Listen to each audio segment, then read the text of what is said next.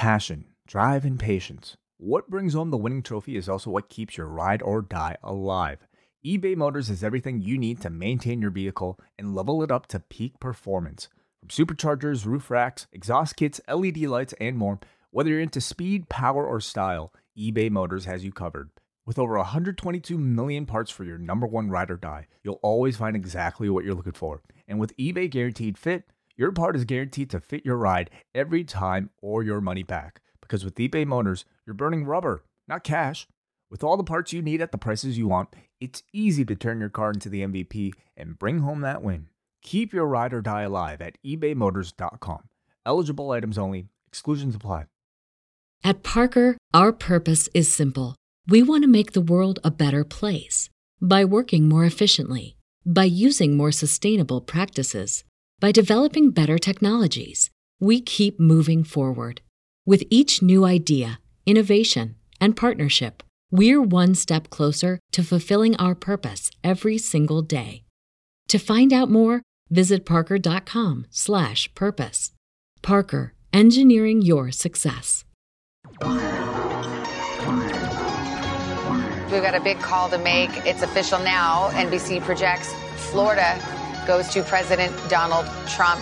We've been watching this all night. We've been very careful but this is going to go into the Trump column, an absolute must win for him. This is a little bit how it went in the early hours of election night four years ago, if you remember. It's a very sad moment. To me, this is a very sad moment. And we will win this. And we, as far as I'm concerned, we already have won it. So I just want to thank you. Welcome to Review America, a podcast wrestling with democracy. I am Brian Mann from the great state of New York, and joining me from the great state of Virginia is Nate Milton. And I say great, but I'm not feeling super great. Um, you know, Nate, we thought it'd be fun get this band back together. Last time we did one of these episodes, uh, we weren't super great. you know, it was the it was the day uh, after the 2016 election. We thought, hey, maybe we can have a fun reunion little special here.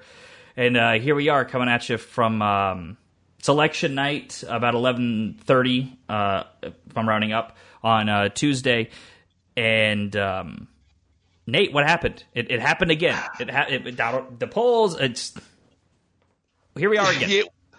Yeah, see, here's the thing, Brian, and, and what's up to you and, and the listeners out there. But the thing is, the, the, the beautiful thing about democracy is that people have a voice. Uh, but the flip side of that, brother, is that their voice isn't always going to be aligned with yours. And so, oh, and, yeah, and the flip side of that is sometimes depending on where they live, their voice means more. But you know, hey, yes. that who knew that bite us in the ass twice? Well, that's the thing, man. Like, like you know, a, a, a great American uh, question mark once said, you know, there's an old saying in ten, in Texas and maybe in Tennessee: "Fool me once, shame on me. Fool me twice, Brian, man." You're not going to get fooled again. And unfortunately, I feel like a lot of Americans were fooled again. Uh, but the thing is, Brian, like I, I don't want this episode to be just like an hour and a half of gloom and doom because yes, I know there's a lot of people that are feeling anxious right now and mad and frustrated uh, and feel like America has turned their back on them. But I, I do feel like we can we can still fight, Brian. Man, there's still hope out there, brother. I mean, it just it's it's so frustrating because we're looking at this and for for weeks for months uh, everyone has said that joe biden will get more votes that has not been a debate everyone knows joe biden will get more votes than donald trump but that's not how we elect presidents and unfortunately mm. it's the electoral college and you know even though they haven't called it yet uh, i just wanted to jump on here and because i i I don't know what my mood's going to be like tomorrow. I don't know what my energy is going to be like tomorrow. So, like, while I still have a little bit uh, of hope here. You know, we're just looking at how these states are coming in: uh, Wisconsin, Michigan, Pennsylvania, um, Florida. It, it, Florida. Florida. It feels like always Florida. Always, you know, and maybe we just need to. I think moving forward, the big lesson we've learned is Florida. That's a red state. We don't need to really worry about it. We don't need to worry about campaigning there. Throw it out. It's Who like cares? like Georgia. Like Georgia's never going to be blue, Brian. Like there's certain things we have to accept this fact moving forward. And everyone, I'm. We have both spent time in Atlanta people kept telling me Georgia's going to turn, Georgia's going to flip, and I was like, no, I'm not going to get my hopes up. It's not going to happen. It didn't happen while I was there. If it didn't happen for Barack Obama, it's mm. not going to happen for Joe Biden. I, I mean, yeah, if, if Barack couldn't get it done, there's no way that Uncle Joe would have been able to sway those folks. And hold on, Brian, Brian, do you hear that? Yeah, I, I, I think I do. You, do you hear that music? Oh, oh my goodness! Oh my God, ladies and gentlemen, the mail-in ballots are arriving. The mail-in ballots are arriving. After four long, tense days, we've reached a historic moment in this election. We can now project the winner of the presidential race. Former Vice President Joe Biden will win Pennsylvania and Nevada, putting him over the 270 electoral votes he needs to become the 46th President of the United States. The people of this nation have spoken. They've delivered us a clear victory, a convincing victory, a victory for we the people. Time out! Y'all take a chill.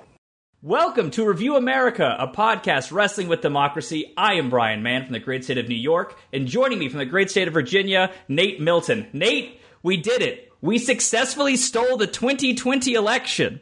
Oh yes, as as, as the great Eddie Guerrero once said, if you ain't cheating, you ain't trying. So I'd like to thank everybody that voted three or four times like myself. Uh, look, I'm, I'm going to stop because I don't want to give anybody any fuel for their wild conspiracy theories. But this is a joyous occasion, Brian, man, that, uh, you know, it feels like America. I'm not going to go as far as to say America is back or anything extreme like that, Brian, but I do feel like something's happening right now in America. Uh, maybe a repudiation of certain thoughts and certain people in particular, Brian Mann. Oh, I totally agree. And actually, one actually one thing I'm disagree with you uh, on there, Nate. Do I think this election was stolen? No. But you know what? If it was, who cares? That's politics, y'all. Look at everything Donald's, Donald Trump's done for the last four years, and now you're going to complain about the rule book? Fuck off. Mm. And, and, see, here's the thing, Brian, because I know a lot of people look to me as as the positive one of, of our team and the one that's always hopeful, uh, always looking forward. And yes, there will come a time in this episode where we do strike a conciliatory tone and a healing tone for this nation. But right now, like y'all gonna get these jokes for the next 45 minutes. Okay, everybody that supported Donald Trump, everybody that was out here wearing your MAGA hats, everybody that was out here saying all lives matter and blue lives matter, you gonna get these jokes. you gonna get all this pettiness for at least the next 25 to 35 minutes. And and and Mr. Trump, may I address you directly, sir, when I say this on behalf of the American people, because the people have spoken. I just want to say one thing, sir. You about to lose your job. you about to lose your job. Get this dance, Trump.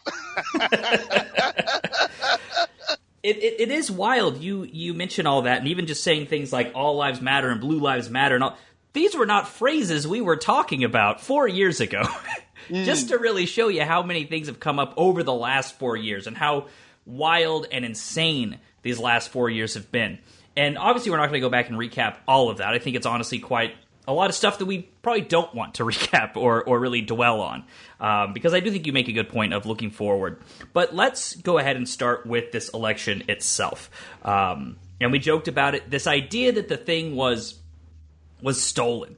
And uh, the the theft that had kind of been talked about ahead of time was people thinking that Donald Trump was going to somehow they're going to take this thing to the courts and it's going to be Florida 2000 again and we're going to get in front of the Supreme Court and they're going to and that's a valid fear. It happened once. It happened in 2000.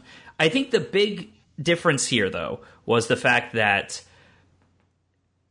this election did not come down to a handful of votes in one place like it mm-hmm. did in Florida. In Florida, you essentially got to a point where it's like, uh oh, one of the guys is up by 500. If we keep counting these votes, he might lose that. Uh, let's you know, let's toss that out. And it was extremely close election everywhere else. Um, and Al Gore won by half a million votes in the popular vote nationwide. We're in a situation where Joe Biden's probably going to win by 5 million votes in multiple states. The Trump campaign's message has to be hey, stop counting the votes here, but keep counting the votes here. Mm-hmm. And the other thing that cannot be uh, understated, and I think this was maybe the the major takeaway of the of the Trump presidency. And we'll we'll talk about the Trump presidency and our, our diagnosis of it. Uh, is just how lazy he was. I think Donald Trump honestly wanted to steal this thing, but he wanted someone else to do it. uh, like here's the thing, Brian. Like I watch a lot of different political pundits on various channels. You know, your, your MSNBC, your CNN. I even dabble in Fox News because I do want to hear what that other side is talking about. But for me, there's one man above all who I go to for my political insight, and that's Chris from LA, the the the, the professor, my my very own Steve Kornacki, aka Steve Korblacky, because that brother always has the right numbers, and and the whole time leading up to this, he kept telling me, Nate, Biden's gonna win this. Nate, Biden's gonna win this. Donald Trump can't beat Joe, but he can cheat Joe. And so mm-hmm. that was the one thing that was giving me hope through this whole process, even on election night, Brian, when it started to look bleak. It was like the numbers just aren't there for Trump. And like like you said, like there were so many ways I think Trump could have worked harder to get this election. Like maybe step one, don't tell all of your supporters that mail-in balloting doesn't work and it's a fraud and it's a it's not a good system. Because I think that ultimately came back to bite him, Brian. And and it's just like little steps here or there. You know, maybe be more unifying during the racial unrest over the summer. Maybe having a better handle on COVID 19. Like, there are so many things Trump could have done to make this a cakewalk, but he didn't want to put the work in. He, you know, he wanted all the benefits. He he wanted all the glory, but he didn't want to put the work in. It's like the grasshopper and the ant, Brian, man.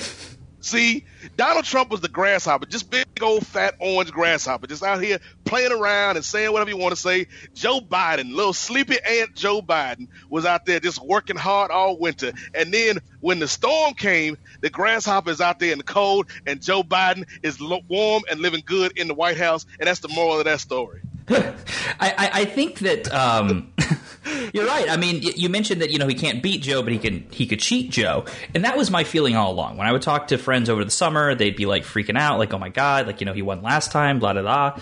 And my big takeaway that I had to keep telling them was, there's really no world where Trump will get more votes mm. than Joe Biden. He did get more votes than Hillary Clinton, but we don't know what voting is going to look like you know, we don't know if it's mm-hmm. going to be mail in. We don't know how it's going to affect all this stuff. This was back when COVID like was first hitting, and it's like we don't know what they might do to make this harder. Not to mention, to Brian, not to mention the sickness of voter suppression, which was around yep. long before COVID.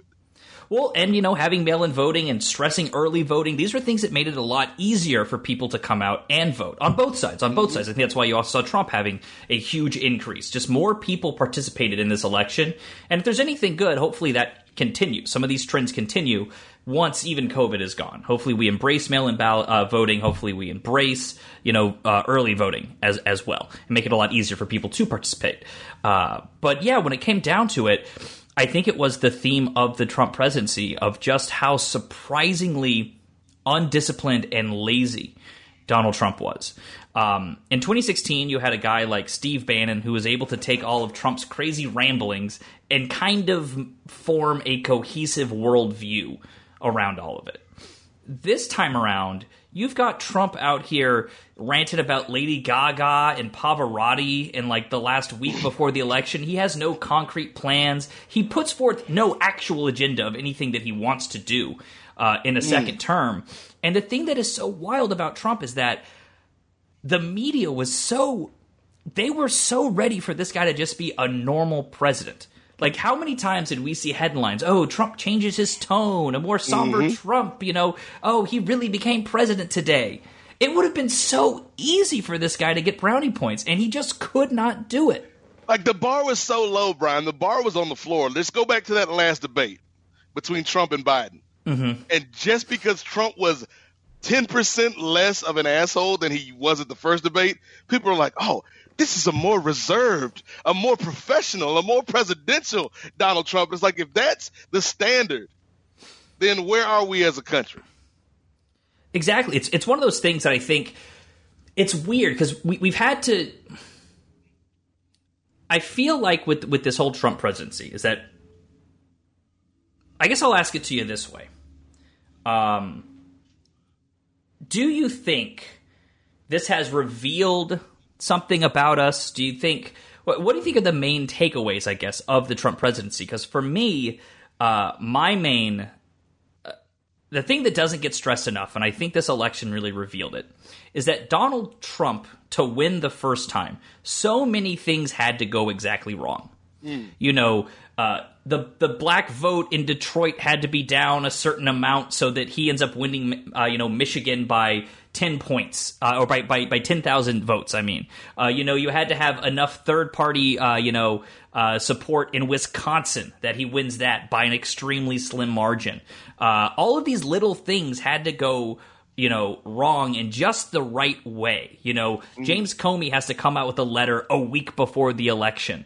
Uh, yep. The Republican Party has to change their primary rules so that all of their states become winner take all, so that Trump gets the nomination while never receiving more than 40% of the vote in their primary. Like all of these little things had to go wrong to end up in this place. And then suddenly you end up like the John Mulaney joke, the horse in a hospital situation, where it's like, we've got this guy who should not be here. And we all kind of have to act like that's normal. Well, yeah, you also have to factor in like as qualified as she was, Hillary was not the the ideal candidate in my opinion. And so all of that factors in. And so when you talk about what has this revealed, Brian Mann, what has this told us about our nation? I think it's a couple things. Number one, I'll, I'll start negatively and then work my way up to positivity. uh, number one, I feel like a lot of the falsehoods that the country told itself when Barack Obama was elected. You know, that we're in a post racial mm-hmm. society, that everybody wants to work together, that everybody is moving towards the same goals, you know, for our, our safety as a nation, our, our economy, our health care, the well being of our fellow citizens. I feel our standing in the world. I feel like the myth that we told ourselves collectively, like that's that was laid bare during the past four years. Another thing I think uh, Brian, is that all of this anger and resentment and frustration from a certain part of the population, which has been there, was exposed, right? Like Trump mm-hmm. is not the cause of racism or misogyny or xenophobia or homophobia. Trump didn't start that. He just amplified it, gave it a microphone, gave folks that felt that way a champion. Uh, and that's not to say that all Trump supporters were that way, but if you co-sign that man's rhetoric, then that man is a representative for you. That man is your advocate.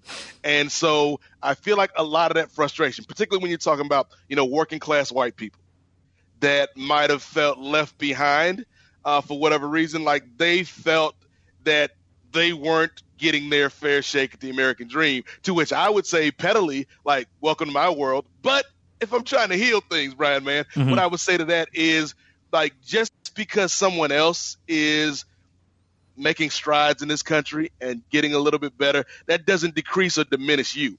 The third thing, though, that I would say that this last four years has revealed, Brian, is the younger generation is not ready to be on this Aaron Burr stuff and wait for it anymore.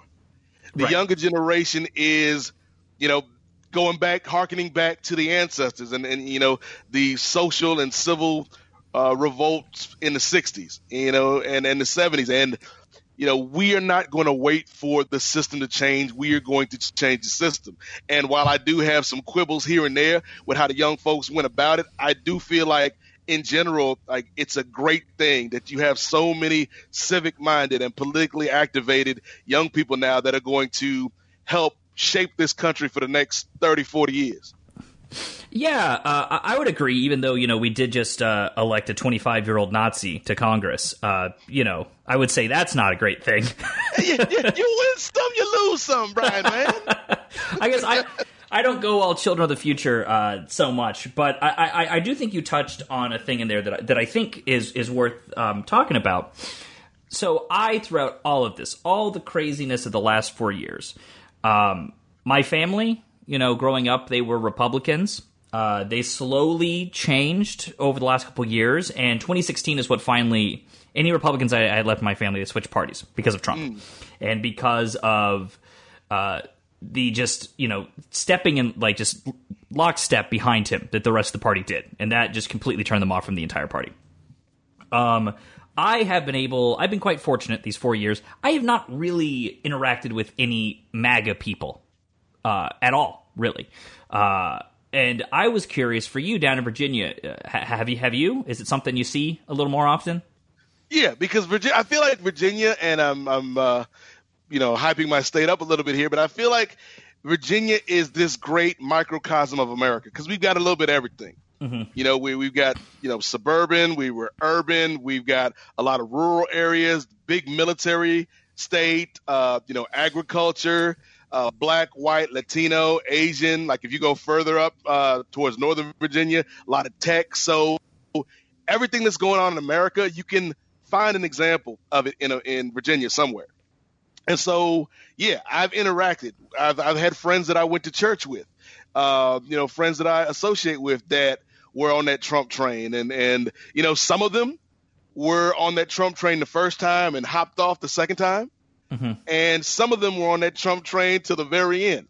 And so when, when I see that, Brian, that it, it's something that I've had to deal with over the past four years where the people that I feel like are making an effort, I can I can make time for them. But if you're walking, like you say, if you're walking lockstep with everything Trump says, nah, like that, you know, there there's no reason for us to continue this relationship. And, and so, yeah, like one of the things that I think about when it when it comes to this is uh just there are there are certain things that shouldn't be negotiable, right? There are certain things that shouldn't be up for debate. If you want to have a debate on infrastructure or how we fund the police department or healthcare or taxes or the amount of money we put into the military, yeah, we can we can have that debate all day, Brian, man. Mm-hmm. But if if if you want to have a debate about whether or not Black Lives Matter, we're not going to have that debate because yes, the fuck they do, right? Exactly. Like if you want to have a debate about whether climate change, change is real, we're not going to have that debate because all the science points to the fact that it is. If you want to have a debate about whether a mask lessens the spread of COVID, we can't have that debate because the science says that it does. And so, like, yeah, I think there are certain things that we can all talk about and debate about and discuss politically. And just because you're a Republican, it doesn't mean that I have to cut off all ties to you. But I do think going forward, like there's got to be certain things, you know, Thomas Jefferson, like we hold these truths to be self evident. There's got to be non negotiables. And unfortunately, the last four years for a lot of people in the Trump crowd, they won't even agree on the basic stuff that everybody should agree on. Yeah, and I think that's a good uh, point when we're talking, talking about uh, healing and bringing people together. I've always had this theory, and, I, and I'm curious if you agree, being you know surrounded by more Trump voters than I personally am. What percentage would you say are the you know the the flying the flag MAGA people that you see at the at the rallies, the you know the fuck your feelings types and all of this stuff. I mean, I, I think just in the same way that they probably think every single Democratic voter is uh, some like Black Lives Matter protester who's like blowing up like the CVS in their town square, whatever they they imagine it to be. Um, I don't think that's necessarily the truth on on either side. For you down there, uh, and the people you've interacted with, what percentage would you say of Trump voters are actual MAGA and what hmm. percentage mm. would you say are just, I'm a Republican, and you know what? I wish he didn't tweet so much, but I like the tax cuts. Yeah, I would say like in, in, in the people that I interact with, like maybe 10, 15% are like MAGA, MAGA. Okay. I would say the next highest group are conservative Christians. And this one, like this one really kind of pisses me off, Brian, because mm-hmm. I'm a Christian and, you know, I'm a man of faith. And – like the the ideals that Donald Trump upholds. Like if you're if if you down with Jesus, Jesus wouldn't be down with Trump. I mean, he would have so he would he would try to help Trump because Jesus was out there with the lepers and and the criminals and and the whores. You know, he, he tried to help the worst of us. Uh, so that would include Donald J. Trump. But when you talk about the policies and when you talk about the way that Trump treats people, that is not Christ-like. So to me, like those Christians are being fraudulent because really it's just about abortion. Yeah. it's like if if if, if you go if if you're gonna be real, be real. Don't, like don't throw a, a, rock and hide your hand. Like just put it on the table. So that will be the next group, and then the third group of the of my friends that that uh, you know either supported Trump the first time and didn't this time, or supported him the whole way through, are people that believe in the Republican Party. And unfortunately, like I've had conversations back and forth, and and and they're you know those those folks that are still holding out hope. Like oh maybe he could turn presidential here or maybe you know he could come back to being uh, a regular you know run of the mill republican. I'm like no it's, it's not going to happen. But unfortunately like their faith and their hope in donald trump is larger than the evidence that donald trump has put on the table right and i think that's something that people get lost because uh, for me when we're talking about healing and coming back together uh, I do think everyone needs to put in some effort. Um, I also agree with everything you were saying in terms of like there's no middle of the road on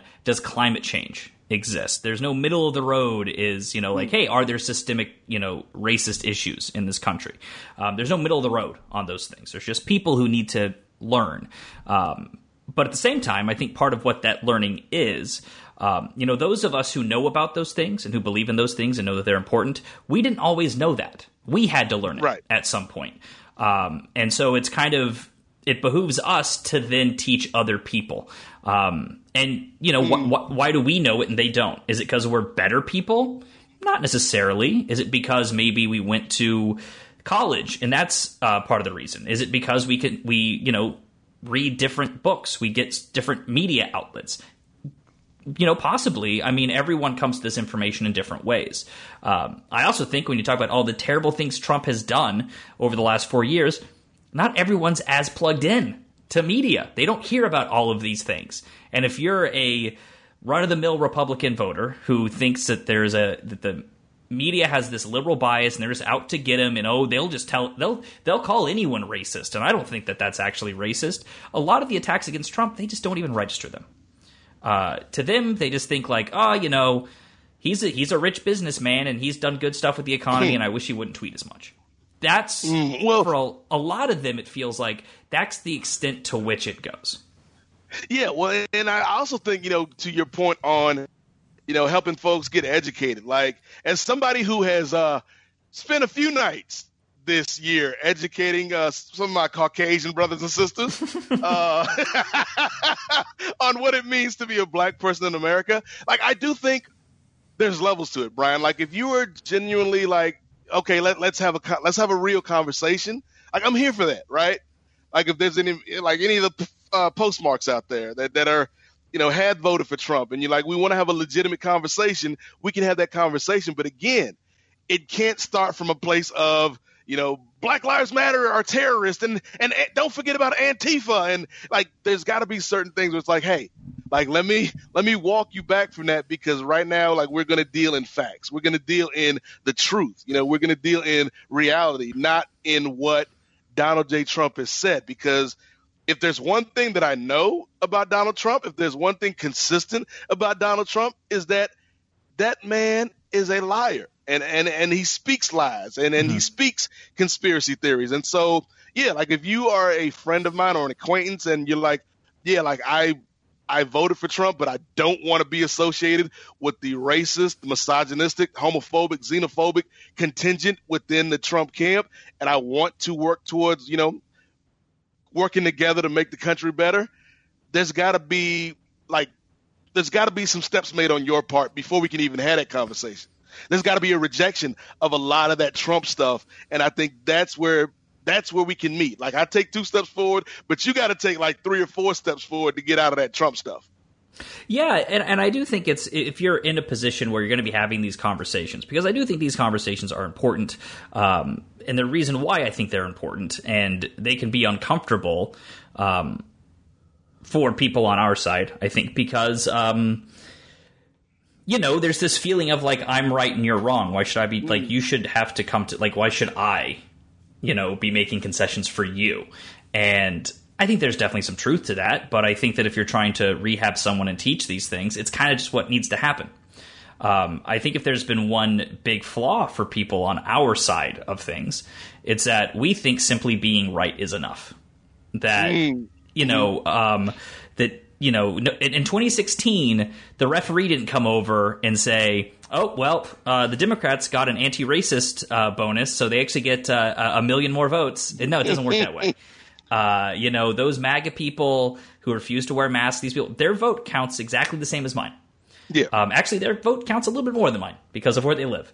Um, so as long as that is the case, as long as that is the game, and the game is about getting the most points, you need to win that game. Simply Yeah. being right is not enough. It's it's great. It's a it's it's a it's awesome and it's an amazing benefit to have the truth on your side and to have compassion and inclusivity on your side.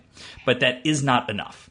And if someone's racist or even if they're not like actual in their bones racist, they just don't understand some of these things. They haven't been exposed to reconsider their approach to some of these things. Yelling at them is not going to change anyone's mind. If anything, it's actually just going to push them further away and maybe even deeper into some of those feelings. Um, and, and that's why that's why like I'm down so like I've been so supportive of Joe Biden because I do think like is he the greatest candidate in the world? Is he the greatest choice? No. But you need somebody that can turn the temperature down. Mm-hmm. You need somebody on both sides. You know, I feel like like yes, for all of the the faults and foibles on the right, like you're right, Brian. Like folks on the left, it's like yes, you have the upper hand. You have the you know I have the high ground, Anakin. You can't win. you know, but it's like you do have to bring down the temperature because there's there's you, you can't heal until you start to reconcile it. And like one of the greatest things I, that I love that Joe said time and time again during the campaign was, you know, he was telling talking about his mother, and she was like, "Remember, Joey, nobody is better than you, but you're no better than anybody else." Mm-hmm. And so it's like, yeah, like we can have differences of opinions. You know, we can have things fundamentally that, that we're going to argue on. But I feel like as long as as long as the baseline right is being decent human beings, we can talk about tax policies and you know foreign relations all day long, Brian. There's got to be a certain level of basic American decency that we need to reestablish, or maybe maybe establish for the first time. And and that's the only way I feel like the country will truly find a way to kind of live up to its ideals. Exactly, and I think right now you and I we're talking on a we're talking on a small person to person level.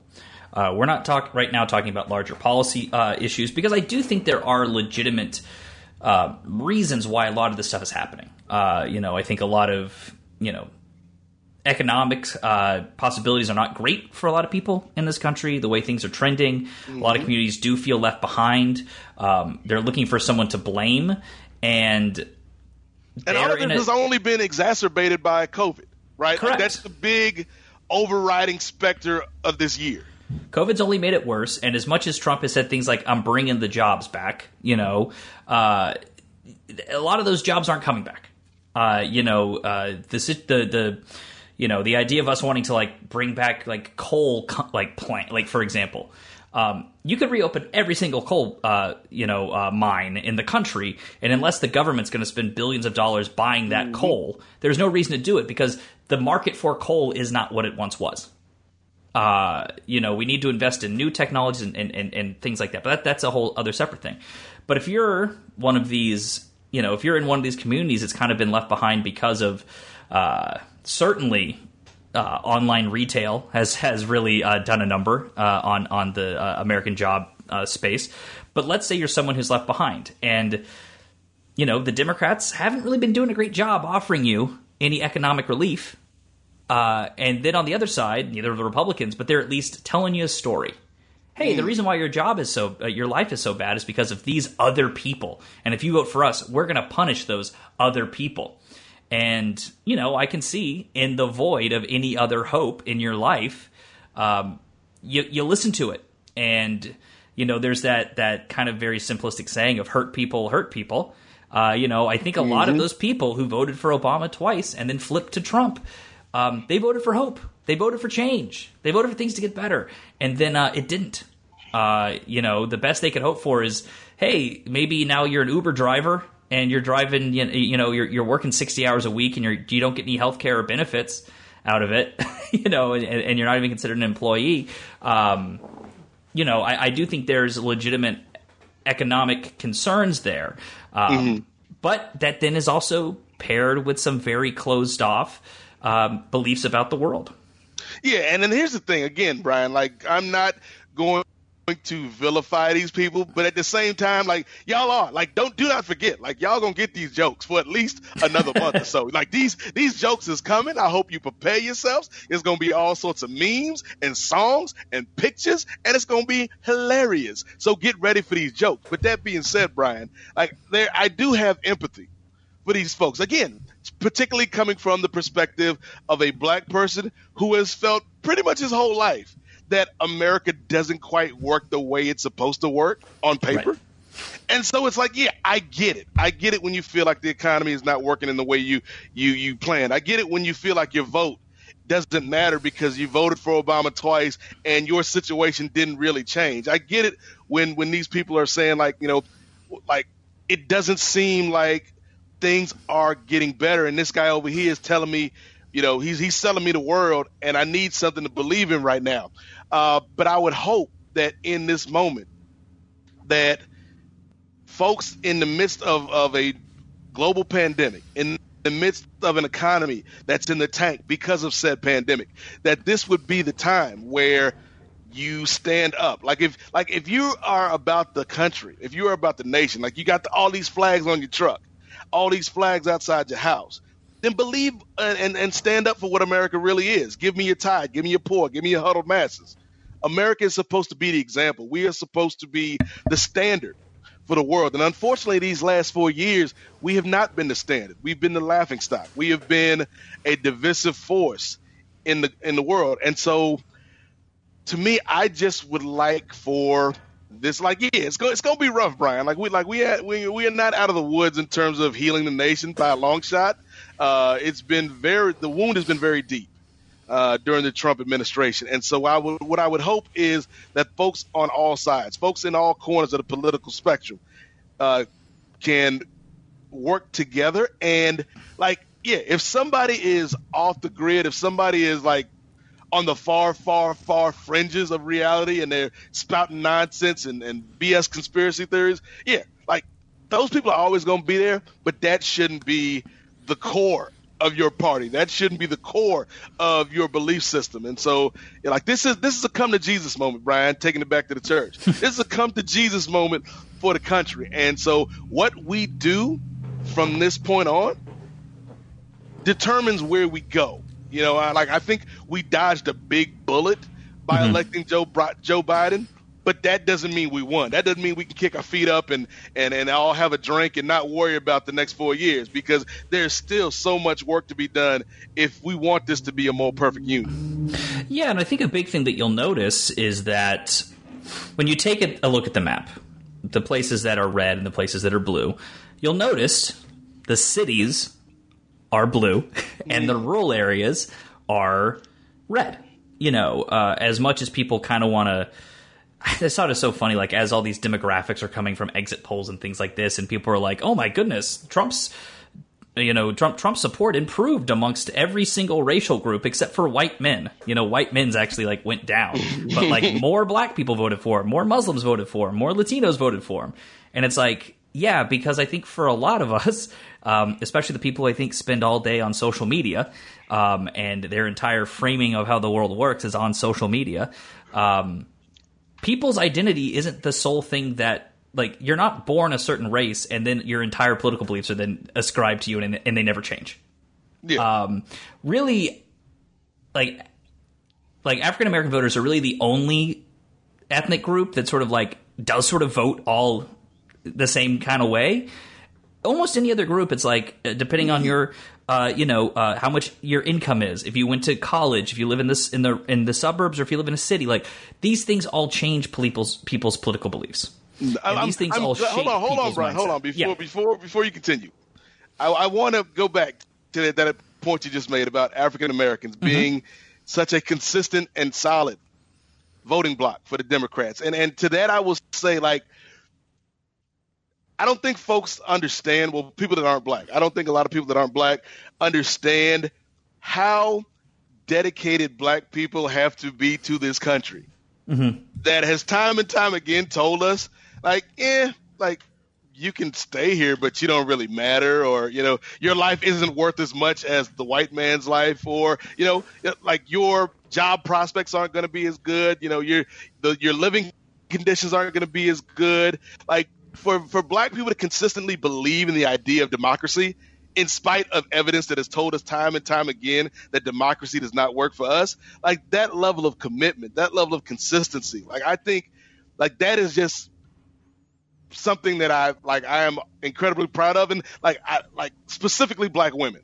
Yeah. Because black women are not only the foundation and the backbone of the black community, they're the backbone of the Democratic Party. And you could argue that the black women are the backbone of America. Like they saved America in this election. And so yeah, like I I'm not saying like it's time for reparations or it's time, you know, to, to, like like we should get a Kwanzaa bonus every year or something. I'm just saying like if you see a black person postmarks out on your block, you know, socially distance, but you know, give them a little nod, give them a little heads up because you know you're welcome for, for what we have done for this country time and time again.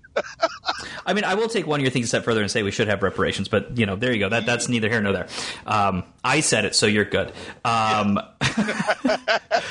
uh, no, but that's, I, that's being a good ally, brother. I appreciate it.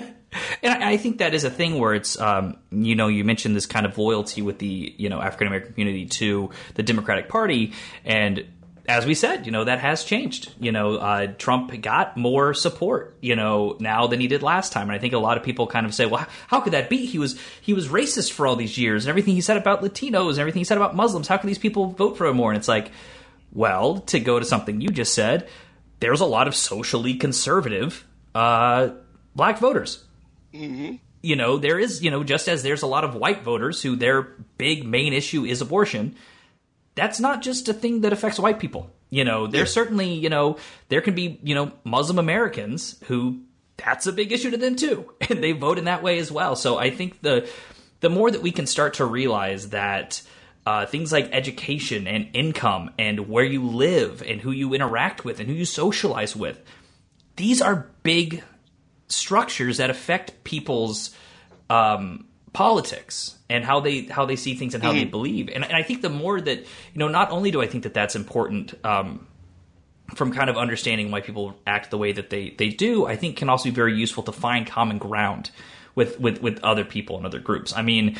I'm sure you probably uh, see this in, in, in, Virginia. I know I certainly saw it tons of times uh, growing in the South, where you would have people that you know, white people that thought and felt some pretty awful things about black people, but they had plenty of you know you know African Americans in their community that they loved and they were friends with because they would feel like oh but they're they're not like the ones I see on TV or something like that. And it's that idea that people think that race is this monolith and that there can't be larger like there can't be larger cultural community things that can bring us together. And I feel like Brian like there are you know yes you're right you know that that the more black men this time around did vote for Donald Trump, and I I think you know you're you're paying far too little lip service to the impact of uh, our man Lil Pimp. I mean Lil Pump, because if if anybody is going to get the black vote out, it's Lil Pump out here. Uh, but no, seriously, I think that there is a lot of the mirage, the image, the facade of Donald Trump that does appeal to black men. Like. Mm-hmm the the power, the the alleged money, the strength, right? Like that, as false as it is, that appeals to black men who have not had the power and the money and the strength in America. So it doesn't surprise me that he was able to kind of siphon off some of the black vote, especially when you have more people voting. So it's a larger larger pool. But I feel like we, we, we also can't neglect the other issue of why black support was so fervent and vocal this time, mm-hmm. and that's the running mate, Kamala Harris. Because like there's something like I don't even care if you didn't vote for for Biden and Harris, but seeing those videos the night that the election was called, right. and seeing so many young black girls and young black women, and the emotion there when they realized that Kamala Harris is now holding the second highest office in the land. Like that's a big thing. That's a big deal. It's aspirational and inspirational. And so, yeah, like I, I think that like you're never going to get everybody to agree on the same thing. But again, going back to those non-negotiables, Brian, as long as there's a baseline of respect and a baseline of decency and a baseline of hey, we might have different ideas about abortion or the economy, but at the end of the day, we all want good jobs. We all want clean water and clean air. We all want, or we all should want, uh, mm-hmm. you know, edu- good education for the kids. We should all want good, you know, safety, you know, and, and, and, and improved police department. So I think there's like there's levels of things that we can agree on. It's just this president for the last four years has stoked the fires of disagreement and discontent. And now, like I said, we got somebody that can maybe splash a little cold water on those flames.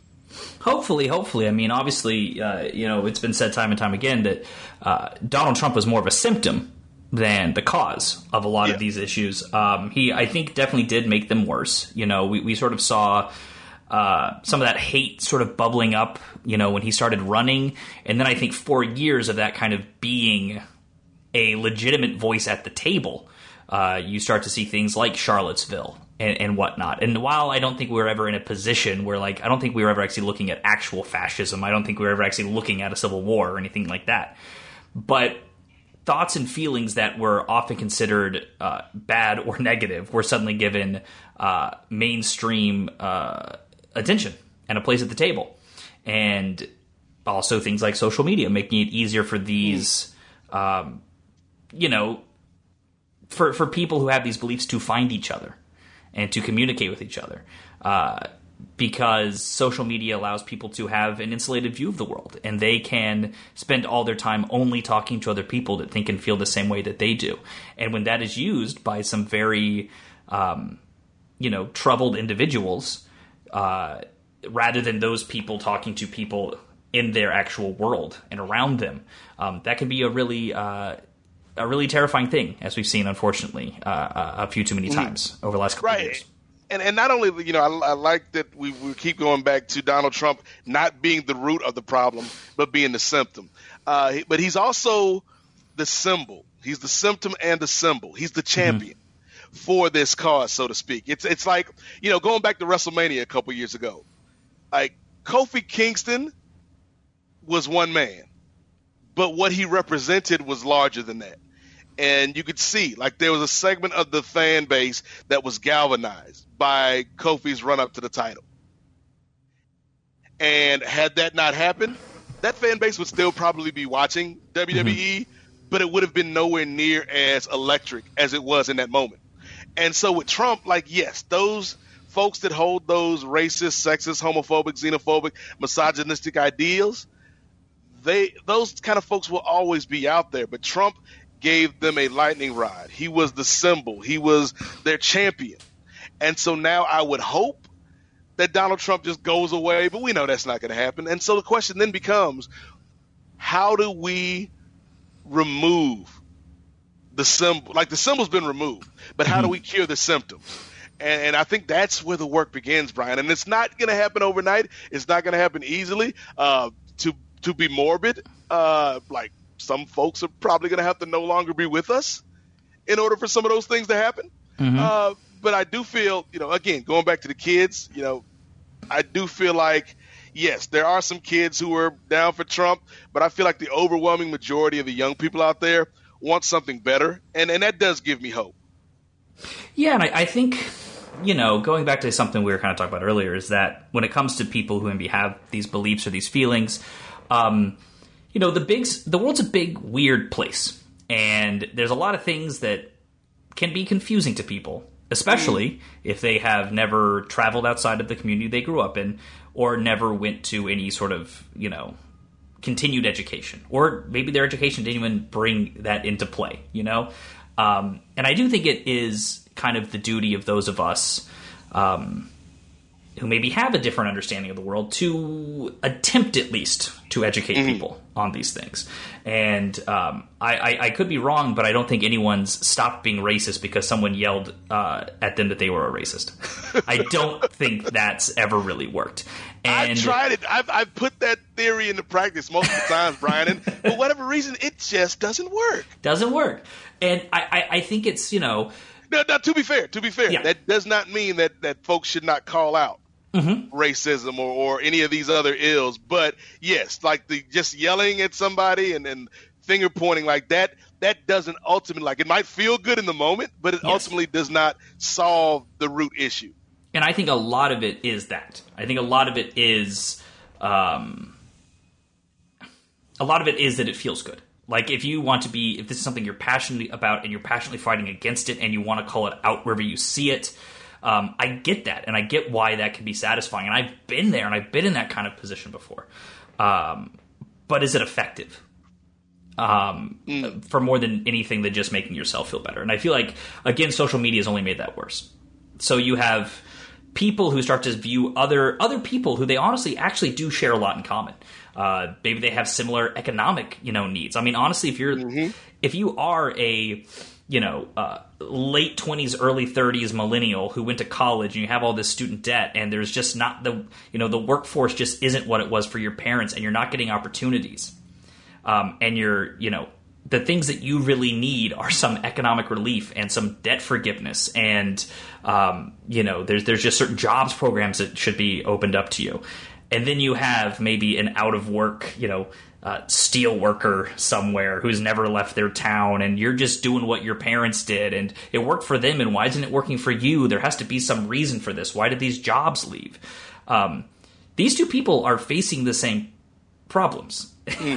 Um, but you know when you kind of take that instead of those two people coming together through a shared uh, goal instead they're just bumping heads you know it's they're just yelling at each other for each other's shortcomings and um, you know honestly there is a third group of people who benefit from keeping us at each other's throats um, Yep.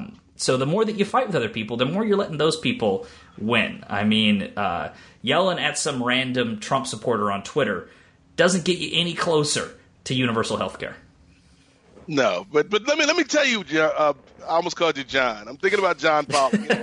the reason I'm thinking about John Pollock, Brian, is because I, I feel like John Pollock and Wai Ting, they, they like family mm-hmm. us. And, and speaking of family, can, can, can, can we talk about my uncle, Brian Mann?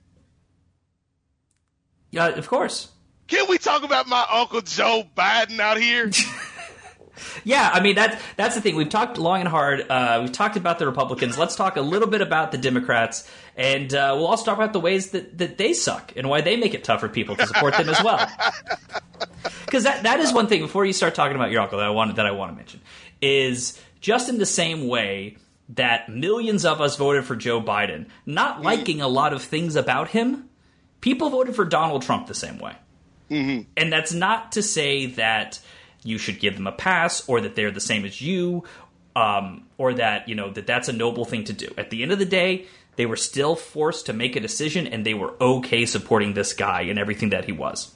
Um, and there could be a myriad of reasons why they, they went that way.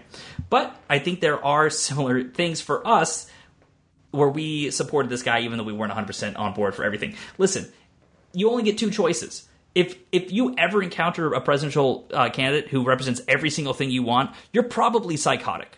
You will never have a, a, a presidential candidate who represents everything that you want. Uh, but that was just me jumping in for a second. You, can- you can you can you can take it away. Ah, this, this this man, this Yes. man, Uncle Joe Biden, Brian Man. Like I know, like you and I probably have some disagreements when it comes to Joe as a viable candidate, but like Joe is the guy I always thought had the best chance to beat Trump, and and like we talked about that in the original 2016. incarnation. Yep, Should have been the nominee in 2016. Yeah.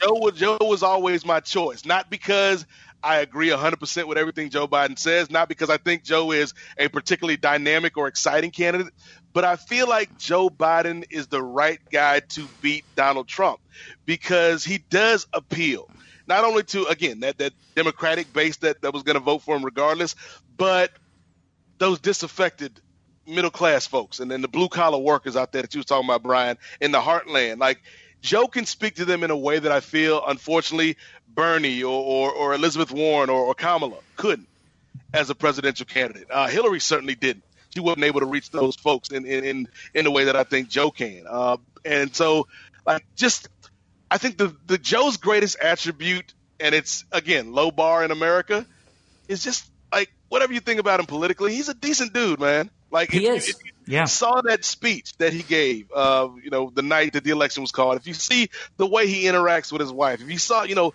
the the on the campaign trail when he's talking to the kid that has a stuttering problem, like, yeah, like Joe's not a great candidate. He's not the perfect president, but it's like Joe's a decent dude, and right now I could go a long way with a lot of decency, Brian Man.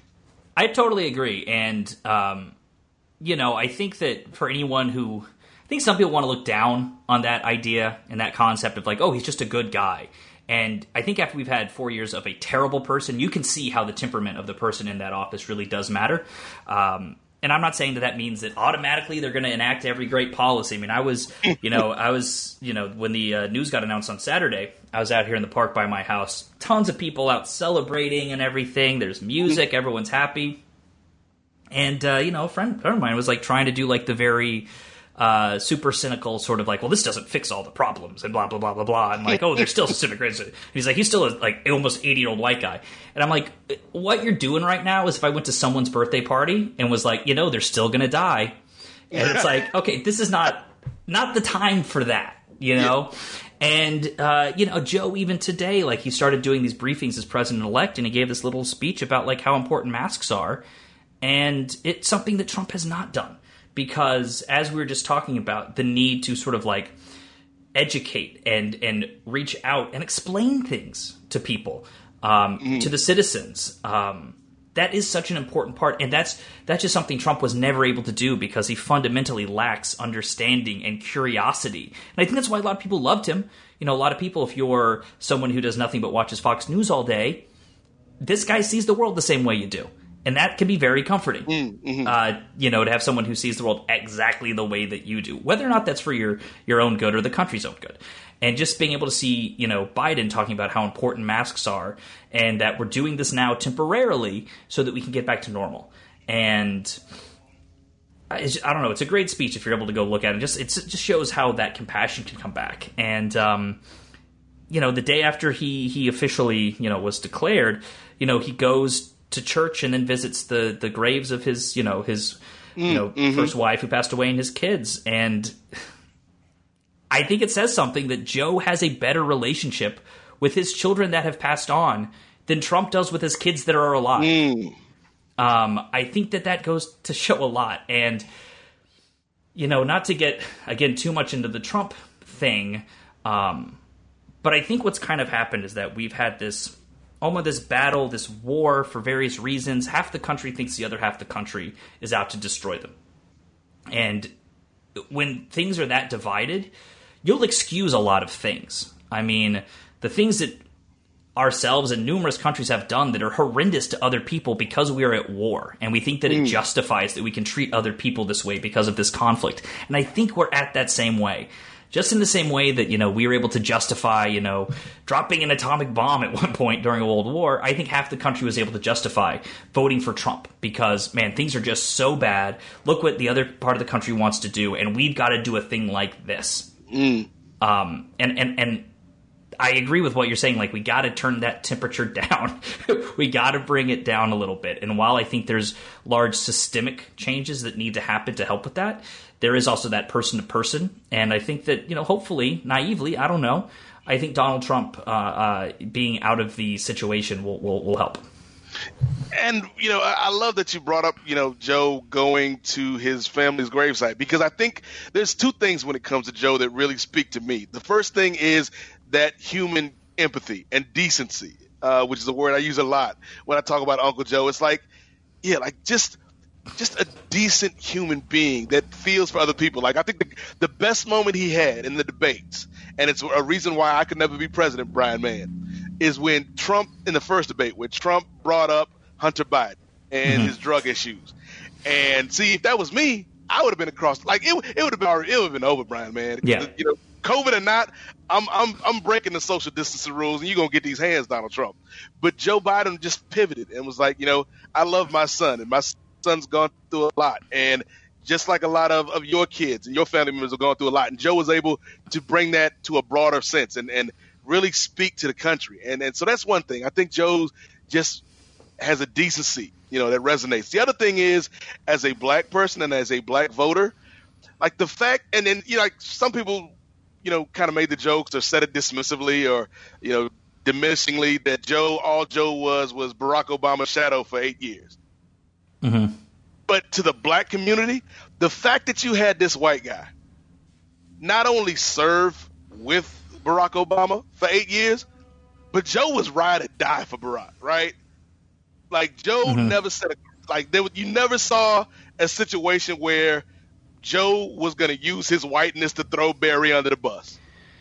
Oh no, something it- I think, like a lot of people, a lot of black people, like like we we don't really know Joe like that. We don't trust Joe, but the fact that Joe was so good as the second guy to Barack, like I feel like that's a reason, despite all of his flaws and his, and his his gaffes and the crime bill and stuff like that, black people know Joe and black people rode for Joe.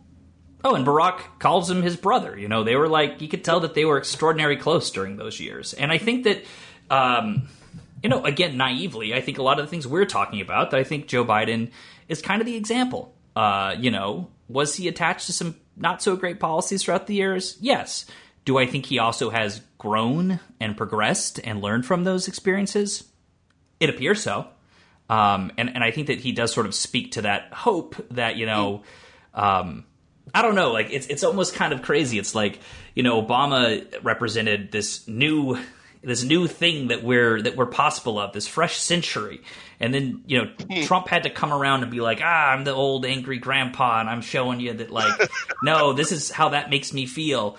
Um, and now you got Joe Biden who's like, hey, someone sat down, like, you know, we sent grandpa to the home and uh, grandpa had a really nice black nurse and that that really changed his mind about a few things. Uh, well, see, and like again, like the one of the best memes I've seen was the besides the uh, Avengers Endgame meme, which is amazing, uh, was the one where they viewed Obama, Trump, and Biden as Star Wars. You know, A New Hope, Mm-hmm. Empire Strikes Back, Return of the Jedi, and and I feel like, you know, a lot of our audience, or most of our audience, are wrestling fans, and you couldn't have booked this any better, Brian. You got this hot baby face that changes the industry. Most of the people love him, cuts amazing promos, you know, does all this good stuff. And then we've got this boisterous, blustery top heel that comes into the territory and spends the next four years trashing every single thing that this charismatic babyface did, trying to tear down every single achievement and accomplishment that that babyface did. And then out of nowhere, Brian Man, with the help of the mail-in ballots, we get the babyface's tag team partner, the old grizzled veteran, old Uncle Joe, getting in the ring one last time to avenge his fallen tag team partner. And now we have a new champion, Brian, man. And and, and this this is you couldn't even write this, Brian. You couldn't write a better story in Hollywood. It's so wild. I have been trying to find that proper wrestling uh, metaphor to to bring it out because it almost kind of feels like okay, this is. Um, you know, because we were in kind of comparing it. If you remember back there and keep it, uh, you know, during uh, our, our first run of this, it was, you know, the Democrats are WCW, and they're Mm. pushing people a little bit too too old and maybe a little too long. Which, by the way, is still a major problem for them. Is something they really need to figure out in the next two years. Uh, and then you had WWF over here pushing the the, the foul mouthed guy, and you know, and that that started an attitude era. And who knows? The last four years was the attitude era of politics. Um, and, and although I don't know if that one truly resonates, you know, it almost feels more so like. Um, I was don't know, say, maybe- so maybe- Joe Biden, John Cena. Is that what you're saying? I was thinking maybe Joe Biden is John Cena, uh, even though he doesn't have the older. I'm trying to think of like a time when a company has brought back a kind of past their prime uh, Hmm. person to sort of like carry it a little bit further and then pass the torch to the next person. Uh, maybe maybe ECW with Terry Funk. Maybe ECW. It could be ECW with Terry Funk. Um, hopefully, it isn't ECW. You know, 2009 with Tommy Dreamer. Um, yeah, I don't know. Maybe, hey, maybe All right, Trump. right, all right. Maybe let's let's be a little more positive. Impact Wrestling with Kurt Angle. Okay, okay. Uh, okay, I'll use this. I'll use an example from what is currently happening in WWF, at least what it seems. Uh, Randy Orton is Donald Trump, and he will eventually put over Edge, which again isn't making any new stars, but then hopefully, fingers crossed, Edge will will drop the title to like Cedric Alexander or something. Uh, oh, yeah, it's it's it's wild, Brian, because I do think, and I, I did want to have this conversation with you because, again, like two people with the same goals can have different ideas of how to get to that goal. Uh, and so, for our listeners, I think they can pick up that I'm probably a little bit more moderate than you, Mm-hmm. and you're probably a little bit more progressive than I. But I do think like there's like there's a way for all to be involved. I don't think it's an either or situation. Like I do think you need people pushing the boundaries of how forward this country can be, but I also think like the mechanisms of we got to go step by step by step that is just politics. Like I do feel like you got to have both both goals. I mean both uh, both weapons in your toolkit. I don't know why you got weapons in your toolkit, but hey, let's go with it. I mean, a hammer's a weapon. Uh, I and I think this does bring us to the future of the party, and I think um, if we're talking about the future of the party, I think there's someone we got to talk about, and it's uh, it's AOC, uh, and I think there's a lot that we can discuss there. Uh, you know, I, I think it's very interesting. Uh, you know, Bernie you know, I think Bernie, a lot of what he stood for could have won, but ultimately, I think the, um, I, I, I think the real victory of his campaign and what he was trying to do and why he decided to run, uh, you know, later in because he, I, I don't think had any interest or or thought that he would actually win in 2016. I think his feeling was this clearly is being set up for Hillary Clinton. Someone needs to run to sort of speak to this part of the party and hopefully pull her a little bit to the left. Um, and I think in doing so, he excited and invigorated a lot of young people, AOC being one, and the other members of the of the squad as well. And we saw this past week some uh, moderates who lost some of their seats blaming AOC for their loss and saying, "Oh, it's too radical and socialism and and uh, you know the defund the police and all this stuff is why I lost my seat." Um, and then AOC gave a uh, an interview in the New York Times, pushed back on that, and one of the things that she brought up that I think was pretty, you know, um, worth talking about is the fact that uh, for a lot of these moderates that were running, she identified, I think it was like 20 at risk campaigns in swing districts and noticed that they had like no social media outreach, that they Mm. weren't registering new voters, and she offered to help them. Of those, the five that accepted her help all won. The ones who didn't all lost.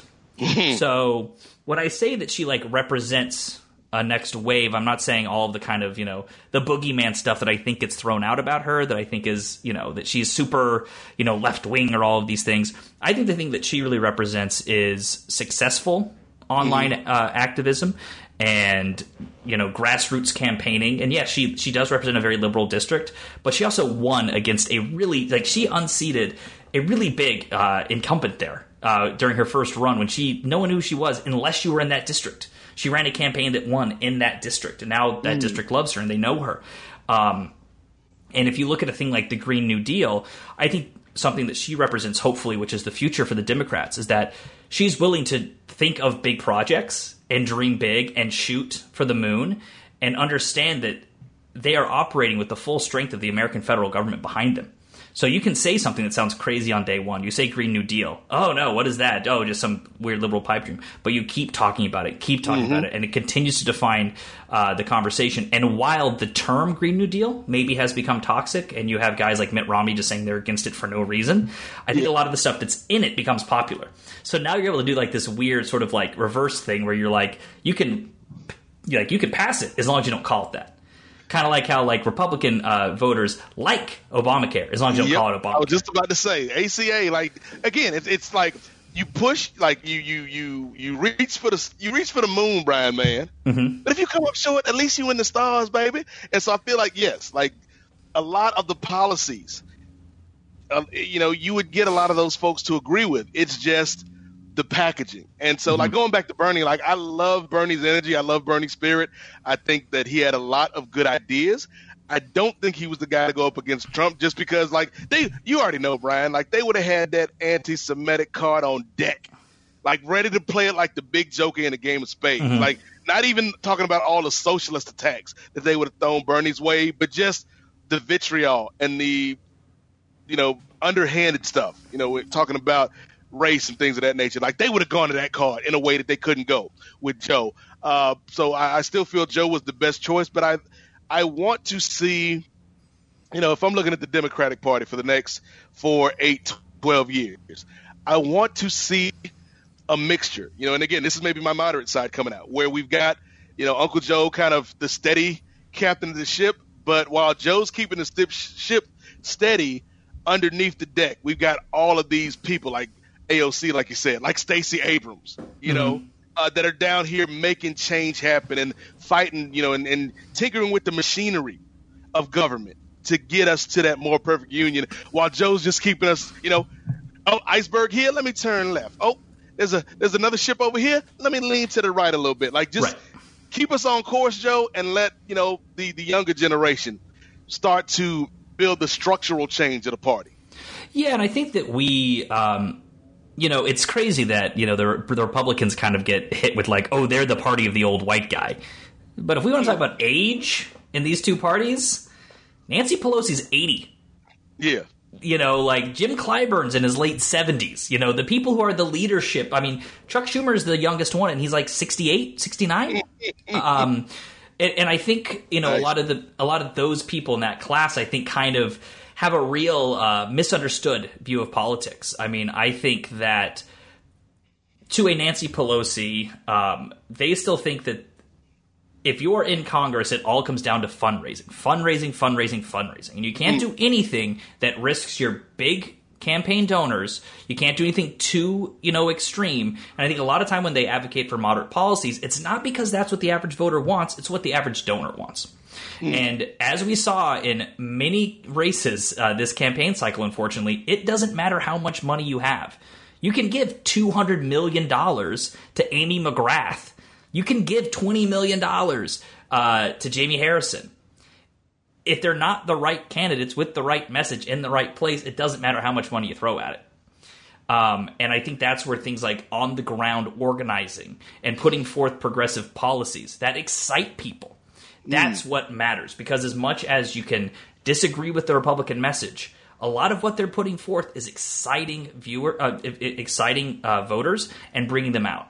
Whereas I do think two of the biggest things that brought people out to vote for Joe Biden were not anything that he or his campaign put forward. It was COVID and it was mm. Trump. And I think yeah. in, in, in a world where there was no COVID, I don't think Biden necessarily beats Trump. No, no. And and well, the other thing, Brian, like going back to your point about some of the moderates that lost, I do think well, we're like we're talking nationally. I do think you also have to take into account the specifics of the region, right? Exactly. Where, I'm always a big like, believer. You you you run the best campaign in that area. Yeah. And you let them do that. And you also got to make sure that your voters know who you are. I think if yep. your voters know who you are, getting hit with like, oh, they want to defund the police, or so. I, I just don't think that stuff will stick if your community actually knows you. Yeah, and so like when we see somebody like Jamie Harrison lose in a hard fought race, like while I'm disappointed that he lost, I do think if that momentum can continue in that organization and that groundwork can continue, that's a good sign down the road for the future of South Carolina. You know, much like Beto O'Rourke in Texas, like who thought Texas would even be in the discussion, right?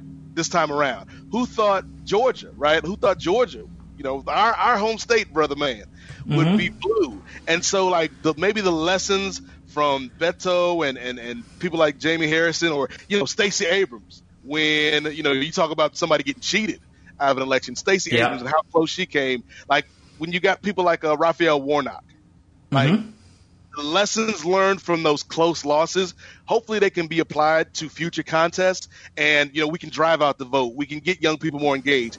We can educate some of the older folks. And slowly but surely, you start to see these states go from red to purple to blue. And then a lot, a lot of states won't go blue. But if, if we can get like the country purple, like just looking like a Prince album cover, yeah, I'm okay with that, Brian. Well, in much in the same way that Republicans don't have to win half of the black vote if they can win 25%, that's enough that they're taken away. And yes, maybe we can't win half of the uh, non college educated white vote.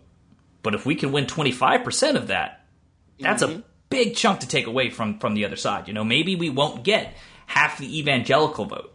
But if we can get 30% of the evangelical vote, that's a pretty big thing. Um, so yeah, and I, I think that's kind of where tying back to where we were in the beginning, we have to find those common grounds with other people and figure out um, what are things that you can both rally behind. Um, you know, there there are still, you know, you don't want to let, um, you know, you don't want to throw out everything that could be achieved.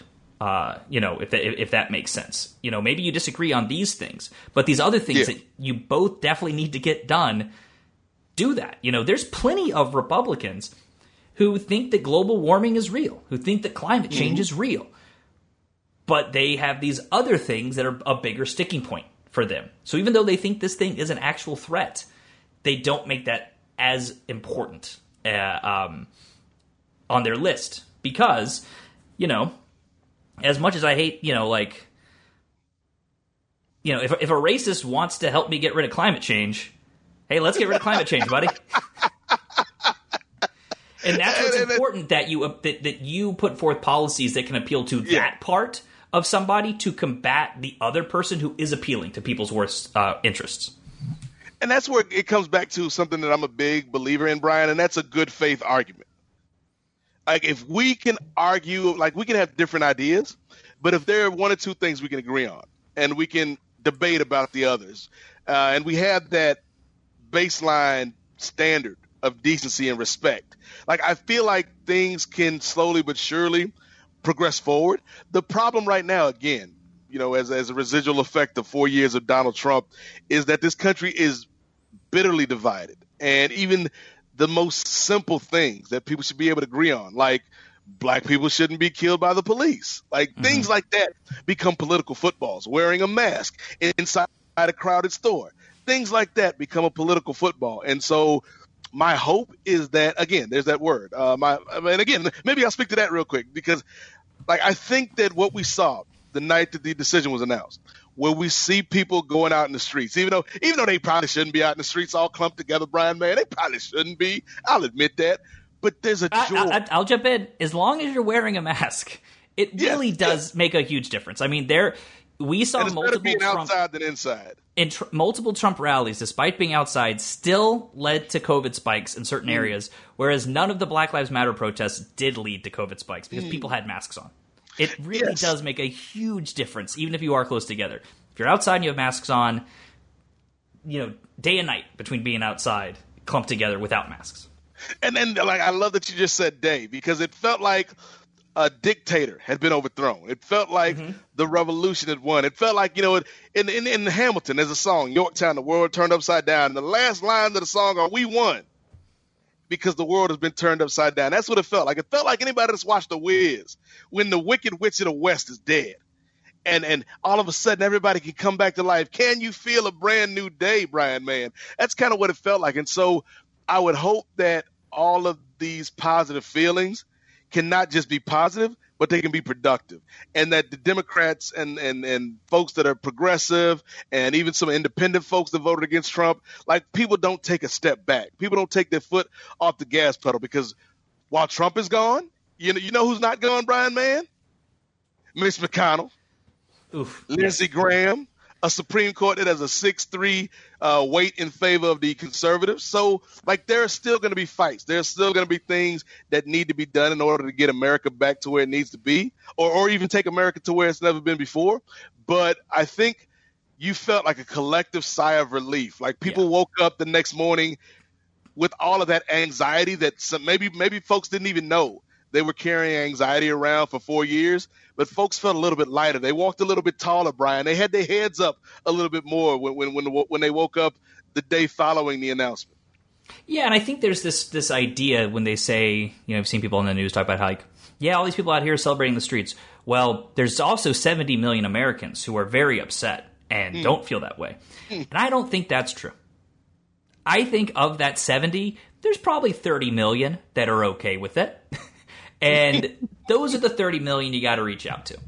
Um, you know, I think about my, you know, members of my family who did not vote for Barack Obama, but they didn't wake up the next day worried about the direction the country was going to go in. They just Right. voted for the Republican because they're Republicans. Um, that's just what they did, you know. Uh, and and so for me, um, I think, you know, if you have people in your life, if you see the possibility to have those conversations, have them. And I, I do mean have them in person. You know, there's this thing that I say sometimes where it's it's better to have a discussion with your Republican relative in person than to yell at someone else's on Twitter because that's not going to go anywhere. No. Um, you're never going to change someone else's mind like that on social media. Social media has just become this place where people come together and they yell and they argue, and it just makes people angry all the time and it doesn't get you closer to anything. If anything, it just emboldens both sides and builds that wall up higher. To put it into wrestling terms, which is the original purpose of this show. When it's Thursday morning and people argue about what the NXT or the AEW ratings mean, does that help either show grow their audience? Hmm. no, but talking to your friend of yours who used to watch wrestling and doesn't anymore, and you're telling about one of those two shows that you like and you're trying to get them to watch again, that makes a difference. And that's what we're all, all trying to say. When it comes down to it, we're going to put this in AEW versus NXT terms. Just go out there and tell people about what you think, what you believe, and explain it to them. Get them on your hmm. side. Because just sitting on Twitter and, you know, taking things out of context or being, you know, being cynical, like, okay, that might make you feel better, but it doesn't get you any closer to actually achieving any of the things that you want. No, and again, like I think that's the overriding theme of, of this show. At least I would hope it is, Brian. Like besides mm-hmm. the fact that both you and I are happy about what happened, we we're not concealing that fact. We're not hiding that fact. uh, I think the overriding theme that I'd like to leave the listeners with is, yeah, regardless of who you voted for, that's not the end of the story. The work just begins now, and part of that work is having these conversations that might be uncomfortable, that might be you know, awkward at times, that might be frustrating, but they're conversations that are necessary and vital if we are going to work together. And so I'm glad that Uncle Joe and, and Kamala uh, in the White House, and then, you know, we've got some folks that maybe can turn the temperature down come January, uh, get a handle on this pandemic. And, and like, I still, regardless of everything the last four years has shown me, Brian, man, I still have hope for America. I still believe in America, and I think that uh, we're gonna be all right. Uh, but but yeah, for, for that seventy million out there that, that, voted for Trump, like we can we can work together, but y'all still gonna get these jokes for at least another two three months. You getting all of these jokes, all of this smoke, whether you want it or not. Secondhand smoke is coming. You getting all of these jokes right now, folks. Yeah, and that's I, I hope this was a touch the stove moment. Uh, you know, I think a big reason why we got Trump is because a lot of people didn't think it could happen. So they either sat it out, they voted, you know, for another party, or they didn't get as involved because they didn't think, oh, well, that thing could never actually happen. Well, now we know that it could. And I yep. think now that makes people realize, like, okay, I've got to be active. I need to go vote. I need to go do these things. Um, so, yeah, you know, wrapping it up for me at least, like I've been saying, we're never going to get all 70 million. We're never going to get 100% of those people. And are some of them lost causes? Yeah, maybe. But if we get 25% of them, if you know someone who seems like they might be on the fence, who might be willing to open up, and yeah, maybe they don't always use the proper terms. Maybe they don't always see it exactly the way that you do. Um, but, you know, help bring them over to your side.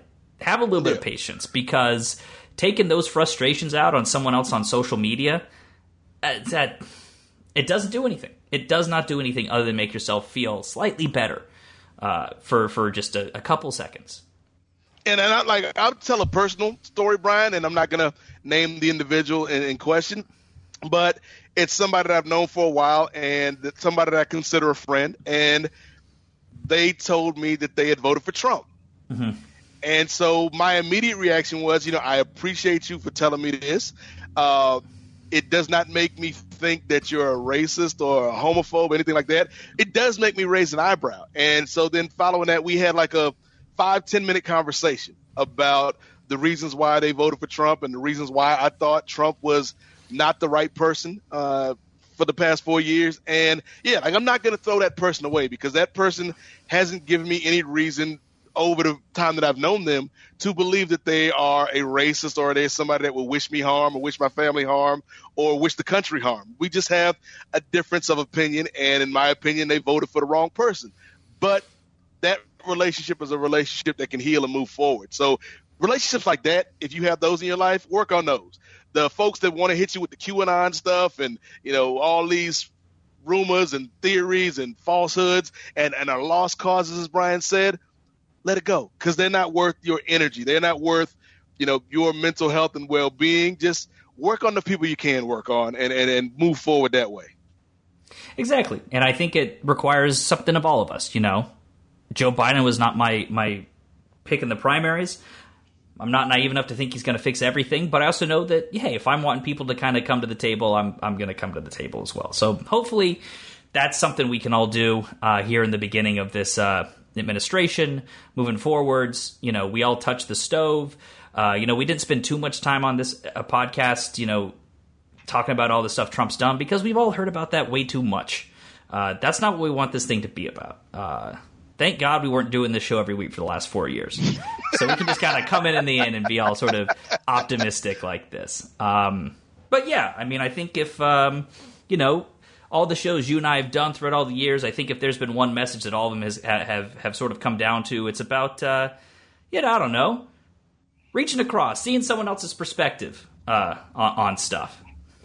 I mean, that's what that's what happens when when when you uh, sign up for one of these bromance experiences, Brian. Man, like you're gonna get a difference of opinion between me and my my younger brother, uh, Brian. Man, but uh, at the end of the day, again, like reasonable people can have disagreements, but if everybody's talking in good faith, if everybody knows that like there's a baseline of decency and respect and and care for the other person, we can move forward. Absolutely. So, uh, and and I think just you know we, we always try to end positively.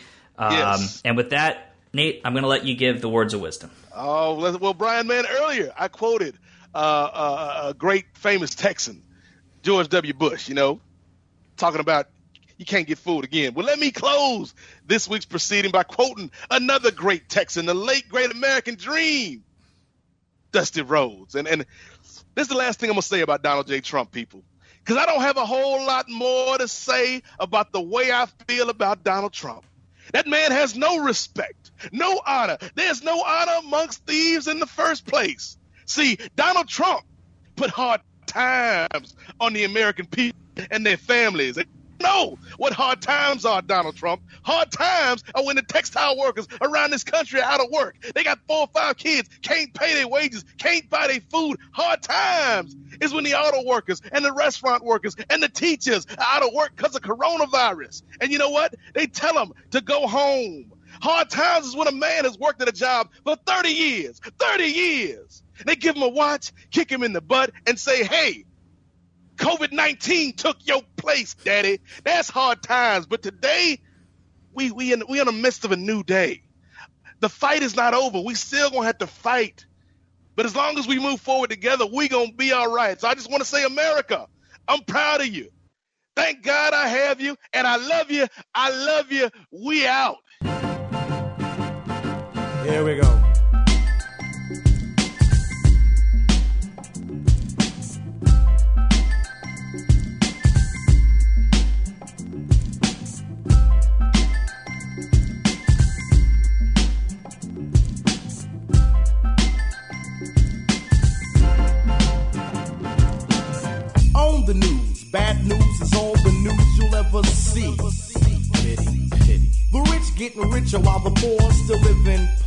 It a shame? I don't understand why you can't lend a helping hand to another man who is your brother man. Times must change. Now here's the plan. Let's make this land a better land.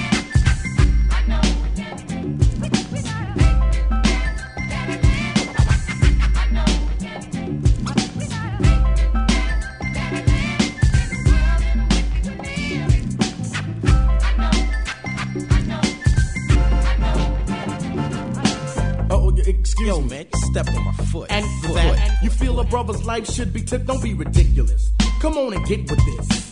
Movement for improvement. Together we'll get rid of this setback. And in fact, the knowledge that we lack, we'll gain back and retract the steps that we lost back when times were hard. But things are getting better. They said when it's cold, one should wear a sweater. Crack. A substance smoked by the idiots, sold by the thoughtless, allowed by the government, those who speak politically.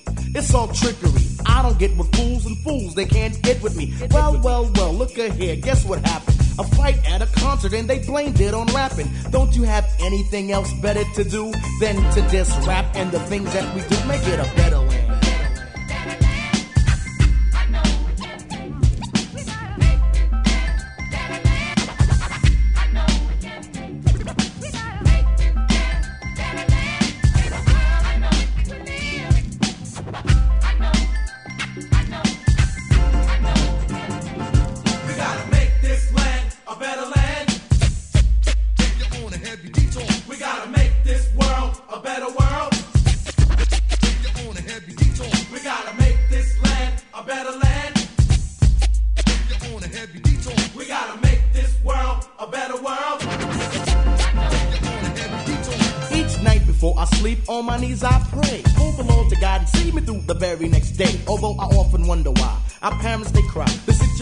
Society brings tears to their eyes. Little kids chew your bubble gum. Go on and have your fun.